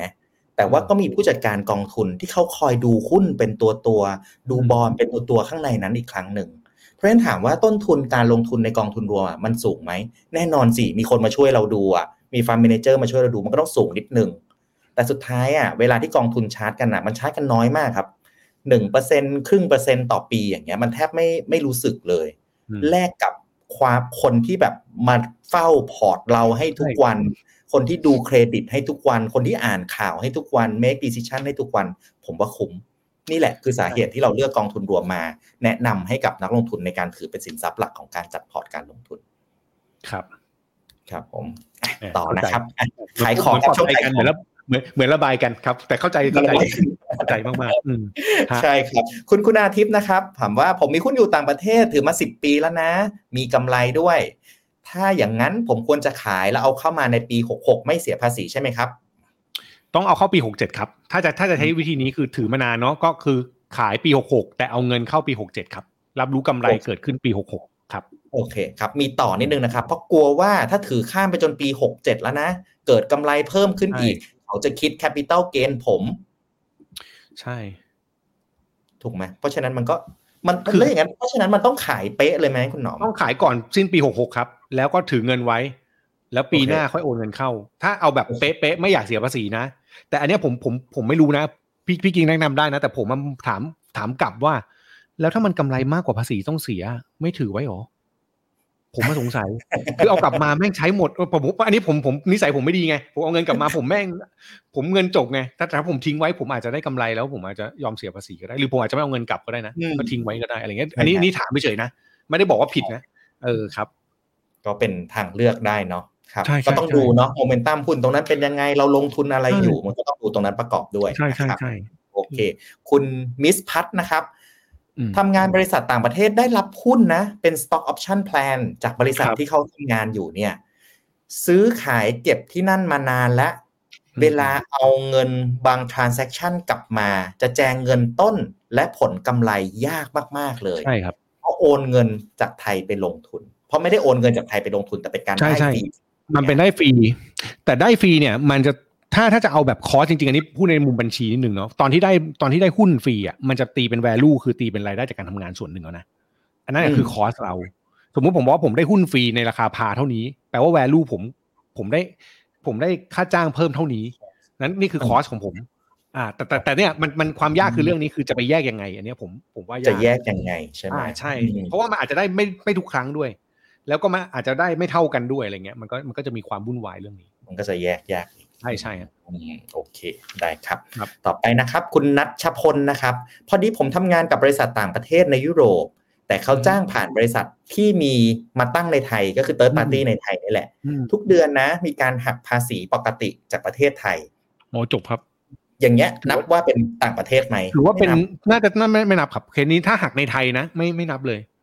อืม เพราะจริงๆมันคือหน้าที่การงานที่เกิดขึ้นในในไทยอะไรเงี้ยผมคิดว่าเขาเขาเอาเรื่องนี้เป็นหลักอือฮึใช่เพราะ เพราะโดนหักภาษีไทยไปแล้วเนาะอาจจะเป็นนิติบุคคลที่จดทะเบียนในประเทศไทยก็เสียภาษีปกติในประเทศไทยครับนะโอเค คุณบีบอมนะครับ ซื้อหุ้นหนึ่งล้านขายได้ล้านสองสองแสนที่เป็นกำไรเนี่ยเขาเกณฑ์โดนภาษี แต่เราเอากลับมาแค่เงินต้นแค่ล้านเดียว อย่างนี้โดนภาษีไหมครับ ไม่โดนครับ ถ้าคุณบีบอมชี้แจงได้ว่ามันคือเงินต้นน่ะอืมคำถามคือคุณบีบอมมั่นใจ ฟันธงเลยไหมว่าเป็นเงินต้น เพราะว่ามันจะมีปัญหาแบบนี้คือต่อจากนี้สองแสนของคุณบีบอมเนี่ยถ้ากำไรเพิ่มแม่งเสียทั้งก้อนนะคือคุณบีบอมจะต้องเล็กคนทรายตัวเลขไม่เหมือนชาวบ้าน เข้าใจผมใช่ไหมนึกออกใช่ไหมพี่กิ๊กนึกออกใช่ไหมมันจะมันจะ reconcile โคตรยากแต่คุณบีบอมต้องมีสตต้องมี report ตัวเองที่ reconcile ตัวเลขได้โอเคเออถ้าถ้าคุณบีบอมทำได้ขนาดนั้นอะ ไม่เสีย โอเค เข้าใจ โอ้โห แต่อื้อหือต้องเก็บละเอียดมากเลยนะครับใช่นึกออกใช่ไหมพี่กิ๊กพี่กิ๊กเข้าใจความปวดหัวเลยอะเพราะมันไม่ใช่หุ้นตัวเดียวแล้วมันอาจจะเป็นหุ้นหลายตัวโอ้โหตาย แล้วคนที่ลงทุนต่างประเทศอะคุณหนอมหนึ่งเขาลงทุนมานานแล้วหลายปีแล้วหลักฐานแบบนี้มันไปไหนกันหมดแล้ว แล้วถ้ายิ่งอ๋อเป็นสิบสิบปีเมื่อก่อนไม่ได้เก็บหลักฐานไม่ได้ดีขนาดนี้ด้วยนะใช่ใช่ใช่สองใช่คนพวกนี้นะ คนที่ไปลงต่างประเทศยุคแรกๆนะ ส่วนใหญ่เป็นแบบ wealthy family อะพูดง่ายถูกๆเนาะถูกเขาไม่ได้ลงอันเดียวเขาลงใช่ปีหนึ่งบางทีแบบ สี่สิบโอ้ครั้ง50เนี้ยโอ้โหทำยังไงเนี่ยผมแบบใช่ปใช่วดหัวเลย อืมนะครับ โอเค ต่อไปเลยนะครับ คุณฮอตฮอตนะครับ ถามว่าลงทุนหุ้นเวียดนามผ่านโบรกเกอร์เมื่อ 6 ปีที่แล้วนะ จะต้องขายหมดเป็นเงินสด US ดอลลาร์ภายในสิ้นปีนี้ แล้วเอาเงิน US ข้ามไปปี 67 จะไม่ต้องภาษีภาษีถูกต้องไหมครับ ใช่ครับ ถ้าถ้า ถ้าเกิดถ้าทำถ้าขายทุกอย่างให้เรียบร้อยเรียลไลซ์ทุกอย่างเรียบร้อยแล้วเอาเงินเข้าปีหกเจ็ดจบครับ แต่ว่าต้องทำให้จบก่อนสิ้นปีหกหกทุกอย่างที่เกิดขึ้นต้องเกิดสิ้นปีต้องเกิด66เงินได้ก่อนสิ้นปีก็คือต้องขายก่อนใช่ โอเค เพราะฉะนั้นคุณฮอตฮอตต้องบอกว่าอะweek สุดท้ายของปีนะ ขายหุ้นพวกนั้นให้หมด แล้วฝากเงินไปที่โบรกเกอร์ไว้ก่อน เป็นเงิน FCD ดอลลาร์ account ใช่ฝากไว้ เสร็จแล้วมกราวันที่หนึ่งวันที่สองเนี่ยโอนเงินดอลลาร์เนี่ยกลับมาเป็นเงินบาทในประเทศไทย ถือว่าได้นำรายได้เข้ามาในประเทศไทยแล้ว ถูกต้อง ลักษณะนี้คือรายได้เกิดจากปี 66 และในอดีตถูกยกเว้นตามป .162 เพราะฉะนั้นไม่ต้องเสียภาษี ใช่ใช่ใช่โอเคเคลียร์ครับ โอ้โห คำถามเริ่มเยอะนะครับ เดี๋ยวผมขอไปไวๆนะครับ คุณชัชพลนะครับ ถ้าได้หุ้นอีสบจากบริษัทต่างประเทศขายเอากลับมาเสียภาษียังไงครับ อันนี้เคสคล้ายๆเคสน่าจะคล้ายกับเคสเมื่อกี้ครับ ถ้าคือถ้าเป็นอีสบปั๊บได้มาตอนที่ได้มาเนี่ยมันจะเป็นเงินได้ส่วนหนึ่ง ถ้าแยกได้เงินได้ส่วนนั้นอะมันจะถือว่าเป็นทุนฉะนั้นอือฮึต้องไปแยกต้องไปแยกทุนกับกำไรอีกทีหนึ่งถ้าทำได้นะ อ่านี่คืออือฮึนี่คือความยากแต่ถ้าผมว่า ผมไม่แน่ใจว่ามันเยอะแค่ไหน แต่ถ้าเกิดเอาแบบง่ายเลย ผมอาจจะตีเงินได้แม่งทั้งก้อนเลยแล้วขายกลับมาถือว่าเป็นเงินได้หมดเลยก็เสีย ถ้าอยากเอากลับนะผมขี้เกียจอืมผมยอมแบบอาช่างมัน ถือว่าเป็นฟรีทั้งก้อนเลยก็ได้วะได้เท่าไหร่ถือว่าเป็นเงินได้ฟรีอยู่แล้วเออก็ฟรีอยู่แล้วเออคือคือถ้าถ้าคิดแบบนี้อาจจะง่าย แต่ว่าถ้าเกิดจะเอาเป๊ะๆต้องไปตีเรื่องวันที่ได้มามีมูลค่าเท่าไหร่ มันคือคอสแล้วหลังจากนั้นกำไรเท่าไหร่ มันก็คือเกณฑ์ on investment ใช่ครับ โอเค เข้าใจครับอืมคุณติงเคเบลนะครับ ถามว่าถ้าขายหุ้นปีนี้ไม่มีกำไร แต่โอนกลับมาปีหน้าปี67กำไรจาก FX ต้องเสียภาษีไหม อันนี้เหมือนกันเลยกับที่ถามตอนแรกนะแต่ผมคิดว่าถ้าเป็นเคสนี้เนี่ย อาจจะมีแนวทางผ่อนปรนนะ คือพอคุณติงกระเบลพูดมาแล้วเมื่อกี้พี่กิ๊กถามผมคิดว่าอาจจะอาจจะผ่อนปรนนะ คือถ้ามันไม่ได้ทำให้ value มันสวิงมากผมคิดว่าเขาไม่น่าซีเรียส คือเขาน่าจะยกเว้นให้ อันนี้คิดแบบคิดแบบ ไม่งั้น ไม่งั้นตาย อืมอืมไม่งั้นมันเหนื่อย ถ้าคิดถ้าแวบๆมาผมว่าอาจจะมีสิทธิ์อะที่จะที่จะอาจจะมีที่จะสิทธิ์อาจจะมีสิทธิ์คิดว่าอย่างนั้นนะแต่ว่ารอรอความชัดเจนนะครับ อันนี้เป็นความคาดคาดเดา ครับ มันครัเพิ่บงออกมาเนาะตอนนี้ยังใช่ใช่ยังสดมากๆเลยกฎหมายฉบับนี้ใช่ใช่ผมว่าน่าโอ้จะโหมี Q&A อีกเยอะ มีเปลี่ยนเยอะผมเองอะยังงงเลยพี่พี่กิ๊กตอนแรกผมยังงงเลยแบบเฮ้ยอะไรวะแม่งเปลี่ยนวิธีคิดแบบนี้เหรอตอนแรกเข้าใจแบบนี้งงเลย แล้วแบบมีมีคนทักด้วยเอ้ยมันต้องแบบนี้เปล่าคุณหนอเลยเออผมต้องกลับไปดูกลับไป recheck ด้วยโอ้โหโคตรยากเลย อืมอืมใช่เข้าใจเข้าใจครับครับผมโอเคได้ครับ อันสุดท้ายนะครับของคุณฟาร์มนนะครับฟาร์มงนะครับ ลงทุนต่างประเทศมานานแล้ว ตั้งใจเก็บไว้ใช้ตอนเกษียณนะ ให้ขายหมดในปีนี้แล้วเอากลับเงินปีหกเจ็ดจะได้ไม่ต้องเสียภาษี เรา set zero ค่อยไปซื้อใหม่ได้ทำได้ได้ใช่ไหมคะได้ครับ เหมือนที่เมื่อกี้พี่กิ๊กพูดก็คือเรียลไลซ์ทุกอย่างให้เสร็จแล้วเอาเงินเข้าปีหน้า แล้วค่อยโอนกลับไปซื้อ โอเคอืมอันนี้เป็นสิ่งที่แนะนำเลยในการทำแบบนี้ ถ้าถ้าจะเอาแบบไม่ให้เสียเลยแล้วอยากจะเซตซีโร่ทำแบบนี้ได้ แต่แต่นั่นแหละปัญปัญหาคือขอให้กำไรนะฮะ คือถ้าขายขาดทุนผมก็ไม่รู้ว่ามันจะคุ้มหรือเปล่าแค่นั้นเองครับครับผมโอเคได้ครับโอ้โห ละเอียดมากเลยครับ คุณหนอมวันนี้ ผมว่านักลงทุนหลาย ๆ ท่านน่าจะแบบมีความ clear แล้วก็ในคำถามในใจหลาย ๆ อย่างน่าจะลดลงไปเยอะเลยนะครับ จริงๆ เรามีอีกประเด็นหนึ่งเนาะคือมุมมองการลงทุนต่อ ถ้ามีอีกไหวผมอยู่ได้ ไม่ต้องเกรงใจฮะ ครับไหวไหมอีกสักสิบนาทีได้ไหมคุณหนอมได้มาเถอะไม่เป็นไรพี่กิ๊กไปเลย สบายสบายฮะขอบคุณครับขอบคุณครับเพราะมีคนถามชงมาแล้วไง ผมก็ไปต่อแต่ว่าผมคุณคุณว่า Finno มีรูปป่ะโอ้มีหลายรูปเลยครับมา Finnoโชว์เลยดีกว่า ผมให้ Finno โชว์ได้เดี๋ยวผมหารูปก่อนผมถามความเห็นคุณหนอมก่อนได้ได้มุมมองต่อครับ TSG นะ ในการลดหย่อนภาษี จริง ๆ ชื่อที่ถูกต้องมันคือชื่อไทย ESG ใช่ใช่ TSG ใช่ก็ ESG เนาะนะครับอืมเหมาะกับใครควรซื้อไหมควรวางแผนเพื่อลดภาษีให้คุ้มที่สุดอย่างไรครับคุณหนอมโอเคเอาแบบไวๆเลยก็คือแน่นอนนะมันเป็นการลงทุนในหุ้นไทยเนาะที่เป็นกลุ่ม ESG ก็คือกลุ่มเขาใช้ว่าเดียวธรรมาภิบาล environment social governance ทั้งหลายก็คือเป็นกลุ่มที่แบบว่ายั่งยืนระยะยาว ซึ่งก็เหมาะกับคนที่เชื่อมั่นในหุ้นไทยอะและเชื่อมั่นในหุ้นไทยกลุ่มนี้ อันนี้แบบง่ายๆเลยและ ต้องการลงทุนไม่ต่ำกว่า 8 ปี เพราะระยะเวลามันคือ 8 ปีอืม งั้นถ้ามองมีเป้าหมายการเงินระยะยาว 8 ปีขึ้นไป 8 ปีเต็มขึ้นไปสัก 9 ปีก็ได้อะเผื่อไปอีกปี ตรงเนี้ยมันคือโอกาสที่ดีในการที่จะลงทุนและแน่นอนเป็นคนที่เสียภาษีด้วย และต้องการลดหย่อนภาษีด้วยอืมครับถ้าได้แบบนี้โอเคเลยครับ ก็คือเหมาะสมกับคนที่เป็นนักลงทุนทุกท่านที่คิดว่าช่วงปลายปีนี้ยังอยากจะลดหย่อนอยู่ และคิดว่าจะไปต่อหุ้นไทยจะไปต่อมั่นใจในหุ้นไทย และมั่นใจในหุ้นไทยกลุ่มนี้ด้วย อืม ใช่ครับผมคิดว่าผมคิดว่าโอเค แต่พูดพูดพูดไปตรงๆ เขาจะเกลียดผมกันไหมเนาะแต่ติดใจนิดนึงคือ คือผมว่าทุกคนอะผมว่าฟิโนมิน่าก็เป็นก็คือเราก็จะบอกให้นักลงทุนชัดลงทุนแบบทยอยลงทุนเนาะแต่พอดีมันมาออกก้อนเดียวตู้มปลายปีอะเงินก้อนมันใหญ่อะมันก็จะมันก็จะสวิงนิดนึงอันนี้ผมพูดแทนนะ ผมไม่รู้ว่าว่าว่าใครคิดอะไรแต่ผมคิดแบบนี้จริง อันนี้ผมสารภาพเลยผมรู้สึกว่ามัน มันมันมันทำให้เวลาเราพูดว่าเฮ้ยลงทุนแบบเฉลี่ยหรือวางแผนภาษีตั้งแต่ต้นปีในในมันไม่ค่อยเข้าปากผมเท่าไหร่ มันเลยกลายเป็นว่าเล่งยอดเล่งยอดเขาเรียกเล่งยอดเออใช่ใช่แต่ว่าแต่ว่าถ้ามองในมุมการพยุงตลาดหุ้นไทย ในมุมของการเอาเงินเข้าผมว่าโอเคถูกต้องครับอืมครับมันผมเป็นการกระตุ้นมันคือการช่วยกันใช่ ครับได้ครับครับ นะมันทำยังไงได้โอเคครับ รบกวนทีมงานเอารูปหน้าจอผมขึ้นนิดนึงนะครับ จริงๆ เรื่องไทย ESG เนาะหลักๆเนี่ยครับก็เราอะคุ้นเคยกับเรื่อง S S F I M F กันมานานแล้วนะครับเราซื้อกองทุนพวกเนี้ยลดหย่อนภาษีทุกปี ปีนี้มีใหม่เป็นโบนัสของคนไทยทั้งปวงนะครับ คือไทย ESG นะครับกองทุนนี้นะ เวลาซื้อเนี่ยไม่ได้นับวงเงินรวมกับ S S F I M F นะครับ แยกออกมาเลย แล้วคุณอะซื้อได้ 1 0 0 0 0แสนบาท ข้อดีของมันก็คือ S S F อะต้อง 10 ปีเนาะถึงจะขายได้ใช่ I M F ต้องรอแก่ก่อนอายุ20 55ถึงจะขายได้นะครับแล้วก็ไทย ESG นะ เป็นกองเหมาะกับวัยรุ่น 8 ปีจากวันที่ซื้อก็ขายได้เลยนะครับก็หลักๆเนาะเห็นด้วยถามว่ารัฐบาลออกสิ่งนี้มาทำไมนะครับ ก็มันก็เป็นส่วนหนึ่งเนาะที่ทำให้คนไทยเนี่ยช่วยลดหย่อนภาษีกันได้มากขึ้น แล้วก็ส่งเสริมการลงทุนของของคนไทยด้วยนะครับ ทีนี้เนี่ย สิ่งที่ไทย ESG ไปลงเนี่ยจะลงในสินทรัพย์ในประเทศไทยอย่างที่คุณหนอมบอกเลย สินทรัพย์ในประเทศไทยที่ลงทุนได้มีอยู่สองอัน อันแรกคือหุ้น ESG อันที่สองใช่คือตราสารหนี้ ESG นะครับเพราะฉะนั้นในประเทศไทยอะเราจะคุ้นเคยกันในเซตอินเด็กเนาะเซตอินเด็กเซต50 index ต่างๆ แต่ในความจริงๆเนี่ยประเทศไทยเรามี ESG index ด้วยนะครับใช่กองทุนลักษณะเนี้ยก็จะไปลงทุนในพวก ESG index นะครับ ครับ เมื่อเมื่อวัน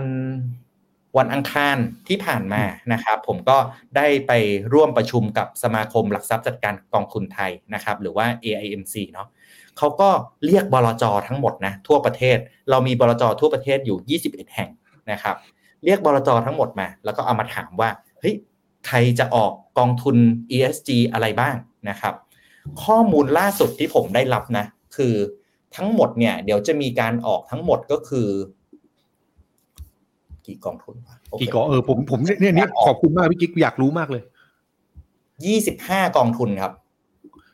ยี่สิบสี่กองทุนยี่กองทุนอืมซื้อซื้อได้วันไหนพี่กิ๊กเร็วสุดเนี่ยถามถามแทนนะ ขออนุญาตอยากรู้เพราะคนถามคนถามเยอะมาก ผมบอกรอบรจก่อนเขาซื้อได้เมื่อไหร่อะเร็วสุดน่าจะ เร็วตอนเนี้ยสเต็ปมันเป็นอย่างนี้ครับ ตอนเนี้ยกรตกำลังทำงานหนักมากเลยนะ พอทุกคนเนี่ยส่งหนังสือชี้ชวนไปที่กรตนึกออกไหมพอส่งหนังสือชี้ชวนไปที่กรตแล้วก็บอกว่าเอ้ยพี่รีบอนุมัติรีบอนุมัติไทม์ไลน์เป็นอย่างนี้ครับแบชแรกเนี่ยจะอนุมัติกันวันที่เจ็ดธันวาคม วันพฤหัสหน้านะครับโอเคแล้วการซื้อกองทุนไทย ESG เนี่ยจะซื้อครั้งแรกได้ก็ต่อเมื่อวันที่8นะครับก็คือหลังจากที่เขาเอ่อพับบิกมาหนึ่งโทษหลังจากที่ approve มาหนึ่งวัน วันที่ 8 ก็ซื้อกันหมดได้นะครับ ทำลายเป็นประมาณนี้บนแพลตฟอร์ม Finnomena ซื้อได้นะ เราได้ร่วมพาร์ทเนอร์กับ ESG ฟันทั่วประเทศนะครับ ทั้ง 24 กองทุนทั่วไทยซื้อได้ที่ Finnomena นะครับอืมผมทำมากกว่านั้นอีกคุณหนอม 21 บลจใช่ไหมมี 16 บลจที่ที่จะขายกองทุนไทย ESG นะครับห้าบลจบอกยังไม่ออกปีนี้ทำไม่ทันนะครับอืมอื มพอ16บลจจะออกเนี่ย ผมก็โทรหาไลน์บลจเลยคุณหน้อม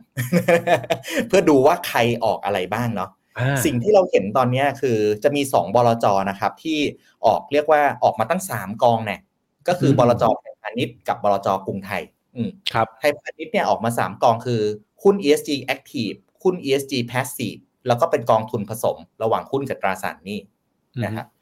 กรุงไทยเนี่ยออกมา3กองเหมือนกัน อันแรกเป็นหุ้น ESG Active นะเขาจะเลือกลงทุนในเรตติ้งแบบ A ขึ้นไปอะไรอย่างเงี้ยครับครับหุ้นกลุ่มที่ 2 กองทุนที่2เนี่ยเป็นกองทุน ESG แบบเป็น rule base ก็คือเป็นอารมณ์แบบเป็น passive เนาะแล้วก็ล้อ index ไปนะครับกองที่ 3 ของกรุงไทยเป็นกองแบบ mix นะครับก็คือหุ้น 70 ตราสารหนี้30นะครับอืมก็ ส่วนใหญ่อะที่ผมเห็นนะ ผมก็คุยกับ principal ด้วยนะ จะออกกองทุนหุ้น 1 กอง KKP Asset Management จะออก 2 กอง Talis ออก 1 กอง กรุงศรีออก 1 กองนะครับ ผมดูแล้วอะคุณหนอม strategy อะมันคล้ายๆกันเลย วันเนี้ย strategy ยังไม่ค่อยไม่ค่อยแตกต่างกันเท่าไหร่ เพราะฉะนั้นเดี๋ยวเวลาที่เลือกไทย ESG อะครับผมว่าเราก็ต้องเลือก house ที่บริหารกองทุนหุ้นได้เก่งๆแล้วเนาะพวกนั้นครัก็บน่าจะมี potential ในการในการเอ่อทำ performance ได้ดี นะครับอืมสำหรับนักลงทุนนะที่สนใจกองทุน ESG นะครับวันนี้กองทุนยังไม่ออกนะ ยังซื้อไม่ได้นะครับ หลายคนแบบบอกว่าเอ้ยทำไม search ผ่านแพลตฟอร์มไม่เจอมันไม่เจออยู่แล้วครับมันยังไม่อซื้ออกที่ไหนดีมีคนถามซื้อที่ไหนซื้อที่ไหนเนี่ยอ่าผมซื้อบอกที่นี่เลยครับ Finnomena ครับรอ Finnomena่าออกครับนี่บอกวันนี้ใช่ไหมรอ Finnomena ออกครับผม ซื้อวันที่ 8 นะ คือมันยังไม่ออกคุณหนอม แต่ว่าตอนเนี้ยเราได้รับแบบคำถามจากนักลงทุนเยอะมาก สิ่งที่เราทำกันอยู่นะ ตอนเนี้ยทีมงานก็ยังทำกันอยู่เลยกำลังปลุกปั้นแบบ hub อันหนึ่ง เราเรียกมันว่าไทย ESG Hub นะครับ เดี๋ยวเราจะรวบรวมกองทุน ESG ทั้งหมดมาอยู่ใน hub นี้ ทุกข่าวสารทุกเทคนิคการลดหย่อนของ ESG มาอยู่ในใน hub นี้ และ E- กองทุน ESG ที่ Finnomena แนะนำก็จะมาอยู่ใน hub นี้เหมือนกันนะครับ เดี๋ยว hub นี้จะออกประมาณวันวันจันทร์นะ วันจันทร์หน้านะครอรับติดตามรอติดตามครับ เดี๋ยวใครเป็นแฟนคลับพี่แบงค์นะ Morning Brief นะ ฟัง Morning Brief วันอังคารได้เลยนะครับ เดี๋ยวเอาไปเล่าให้ฟังใน Morning Brief นะครับ ครับผม โอเคครับผมก็ ESG ประมาณนี้เนาะคุณหนอม ใช่ครับเลเรายมาได้แวะเลยฮะตอบคำถามกันนะครับ ได้ครับอีกหน่อยหนึ่งนี่มีอะไรนะเดี๋ยวนะหมอมีพวกนี้คริปโตมาฮะเดี๋ยวพี่กิ๊กจิ้มได้เลย ผมนั่งอ่านอ่านไวๆโอ้หลายอันได้ โอเคอะคุณ GH แล้วกันแล้วกันนะครับอือฮึสายคริปโต สมมติปีนี้ปี 66 นะ ได้ Airdrop มาขายทำกำไรในปีนี้เป็น USDT บน Binance แล้วโอนกลับมาแลกจาก USDT เนี่ยเป็นเงินบาทไทยในปี 67 ใน Exchange ไทยด้วยเคสนี้เสีย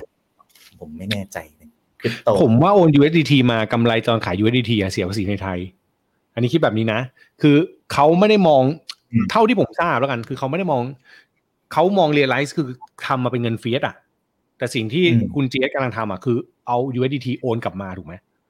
ไหมเพื่อมาเพื่อมาได้เป็นเงินบาท ดังนั้นมันแปลว่าแค่เอา asset กลับมา แต่วันที่เอา USDT exercise price ขึ้นมาเนี่ยกำไรตรงนี้น่าจะต้องเสียภาษีทั้งก้อน คิดว่าแบบนั้นนะเออแต่ว่าแต่ว่าอันนี้อันนี้บอกแบบสารภาพจากใจเลยตอบโคตรยากฮะเพราะว่าแนวทางกรมสรรพากรอัปเดตคริปโตจบไปนานแล้ว แล้วไม่มีไม่มีต่อจากนั้น อืม อืมเลยไม่เลยเลยตรงเนี้ยมันก็ไม่ได้กเคฎลียร์หมายภาษีฉบับนี้อีกถูกไหมฮะใช่ไม่มีต่อจากคำอธิบายเรื่องนั้นเลยฉะนั้น อันนี้ผมผมผมใช้วิจารณญาณผมล้วนๆอืม อืม แต่ถ้าแต่ถ้าหมูว่าถ้าจะถ้าจะอิงเรื่องนี้สิ่งที่ควรทำคืออะไรคือ ควรจะต้องขายให้มันเป็นเงิน fiat ก่อนแล้วเอาเงิน fiat เข้าน่าจะรอด ครับโอเคอ่าถ้าถ้าพ่อมองเนี่ยในมุมของฝั่งรายได้ต่างประเทศนะ แต่ว่าก็ก็อันนี้เป็นความคิดเห็นล้วนๆเลยนะครับ อาจจะไม่อาจจะไม่ตรงร้อยเปอร์เซ็นด้วย แต่ว่าคิดว่าคิดแบบนี้ครับ ครับผมได้ครับ ต่อไปเนาะคุณ No Nickname นะครับ สงสัยคำว่า unrealize กับ realize gain สิ้นปีนี้ ถ้าหากส่วนของเงินต้นออกแล้วเพื่อให้ไม่โดนภาษีเลย เราต้อง 1. ขายเป็นดอลลาร์ปรับพอร์ตในปีนี้เลย เพื่อให้เป็น realize gain หรือ 2. ไม่จำเป็นต้องขายหุ้นครับ คือถ้าไม่ขายหุ้นมันมันมันมันไม่ realize อยู่แล้วมันก็ปรับพอร์ตธรรมดา หรือหรือมันไม่ได้ไม่ได้ปรับพอร์ตด้วยสิคือไม่ได้ทำอะไรเลย ก็ก็ไม่เกิดอะไรขึ้นครับ แต่ว่าถ้าเกิดจะ realize คือต้องขายเนาะขายออกมาเนี่ยเป็นเงินแล้วเอากลับมา ก็หลักการเดิมคือ ถ้าขายก่อนสิ้นปีหกหกแล้วเอาเงินกลับมาปีหกเจ็ดน่าจะรอด น่าจะรอด อืมใช่ครับใช้คำนี้นั่นครับครับโอเค สุดท้ายนะครับ คุณบินนะครับ ถามว่าซื้อคริปโตใน Exchange ต่างประเทศ แล้วได้กำไรเข้าเกณฑ์นี้ไหมที่ต้องเสียภาษีนะครับ จริงๆ ถ้าเกิด เกิดกำไรคำคำว่าเกิดกำไรคือเกิดเป็นทำให้กลับมาเป็นเงินเฟียสอะผมคิดว่ามันคือหลักการเดียวกันนะ อืม ผมคิดว่ามันยังมันยังตีความแบบนี้อยู่ใช่ ผมคิดว่าณ ปัจจุบันยังตีแบบนี้กันอยู่ แต่อันเนี้ยมันจะมีความยากคือ ฝั่งต่างประเทศเขาตีเรื่องกำไรจากคริปโตยังไงอันนี้ผมไม่แน่ใจ อืมครับผมครับ โอเค โอ้โหวันนี้ ถือว่าเป็นแบบ what's happening ที่มีคำถามเยอะที่สุดเลยครับ คุณหนอมครับ สนุกดีครับ เพลินมากขอบคุณมากครับ เพลินมากเนาะเหมือนแบบเราเรามานั่งเหมือนมานั่คุงยกันใช่ใช่เหมือนมีสอนวิชาภาษีอะครับอันนี้เหมือนผมมาสอนวิชาภาษี วันหลังอาจจะรบกวนขอตัวเป็นๆที่ออฟฟิศเลยมาสอนจัดกลุ่มได้เลยลงทุนเข้ามา มาเลยฮะ ยินเราดีจะได้ครัให้บความรู้กันนะครับได้เลยครับก็เพราะฉะนั้นเรื่องภาษีเนาะเรา ผมตัวผมเองนะครับก็ไม่ได้เป็นผู้เชี่ยวชาญเรื่องภาษีเนาะวันนี้ก็ได้รับเกรดจากคุณหนอมนะครับ ที่มาเล่าให้ฟังขอบคุณมากๆครับ คุณหนอมวันนี้ยินดีมากๆนะเลยครับก็ถ้าเกิดว่าวันนี้เนี่ยกฎหมายมันยังค่อนข้างใหม่นะครับ ผมเชื่อว่าท่านอาจจะเห็นแบบงานเสวนาลักษณะเนี้ยในเรื่องกฎหมายภาษีฉบับใหม่เนี่ยมากันหลายงานนะครับ แล้วก็บางเรื่องบางอย่างนะ มันยังไม่มีคำตอบจริง ๆ ครับ บางเรื่องบางอย่างมันเป็นอะไรที่แบบ มันต้องรอบทพิสูจน์ต่อไป ต้องรอ president case ให้มันเกิดขึ้น แล้วเราถึงจะมีคำตอบในเรื่องนั้น เพราะฉะนั้นถ้าเกิดอยากได้คำตอบเป๊ะๆปรึกษาที่ปรึกษาทางภาษีของท่านดีที่สุดนะครับ ก็ในส่วนของเรื่องไทย ESG นะครับ ก็เป็นเป็นโบนัสของคนไทยในช่วงปลายปีเนาะก็ถ้ามีถ้าต้องซื้อกองทุนเพื่อลดหย่อนเนี่ย ผมแนะนำซื้อไทย ESG ก่อนนะครับ ใช้แค่ 8 ปีก็ขายได้แล้ว จะขายไม่ขายอีกเรื่องหนึ่งนะ เรารอต่อไปก็ได้ นะครับ ก็ทั้งหมดของวันนี้ก็เป็นรายการ What's Happening นะครับโดย p h e n o m e n a วันนี้ขอบคุณคุณหนอมมาก ๆ ที่มาแชร์ความรู้ รอบหน้ามีประเด็นอะไรเกี่ยวกับภาษี ขออนุญาตเรียนเชิญคุณหนอมอีกครั้งยินดีเลยครับแหมถ้าสะดวกยินดีมาก ๆ ครับ ขอบคุณพี่กิ๊กแล้วก็ขอบคุณทุกคนที่ดูอยู่ด้วยครับขอบคุณมาก ๆ ครับครับผมวันนี้ผมกิ๊กกสินกับคุณหนอมลาไปก่อนนะครับ ขอให้นักลงทุนทุกท่านโชคดีประสบความสำเร็จจากการลงทุนนะครับ ขอบคุณครับ สวัสดีครับ ในโลกของการลงทุนทุกคนเปรียบเสมือนนักเดินทาง คุณหลักเป็นนักเดินทางสายไหน กองนี้ก็ดี เทรนด์การลงทุนนี้ก็มา ใครว่าดีเราก็ไปหมดแต่ไม่ค่อยเวิร์กให้ Finnomena Exclusive บริการที่ปรึกษาการเงินส่วนตัว ที่พร้อมช่วยให้นักลงทุนทุกคนไปถึงเป้าหมายการลงทุน สนใจสมัครที่ f i n o m e f i n o m e n a e x c l u s i v e หรือ line at f i n o m e n a p o r t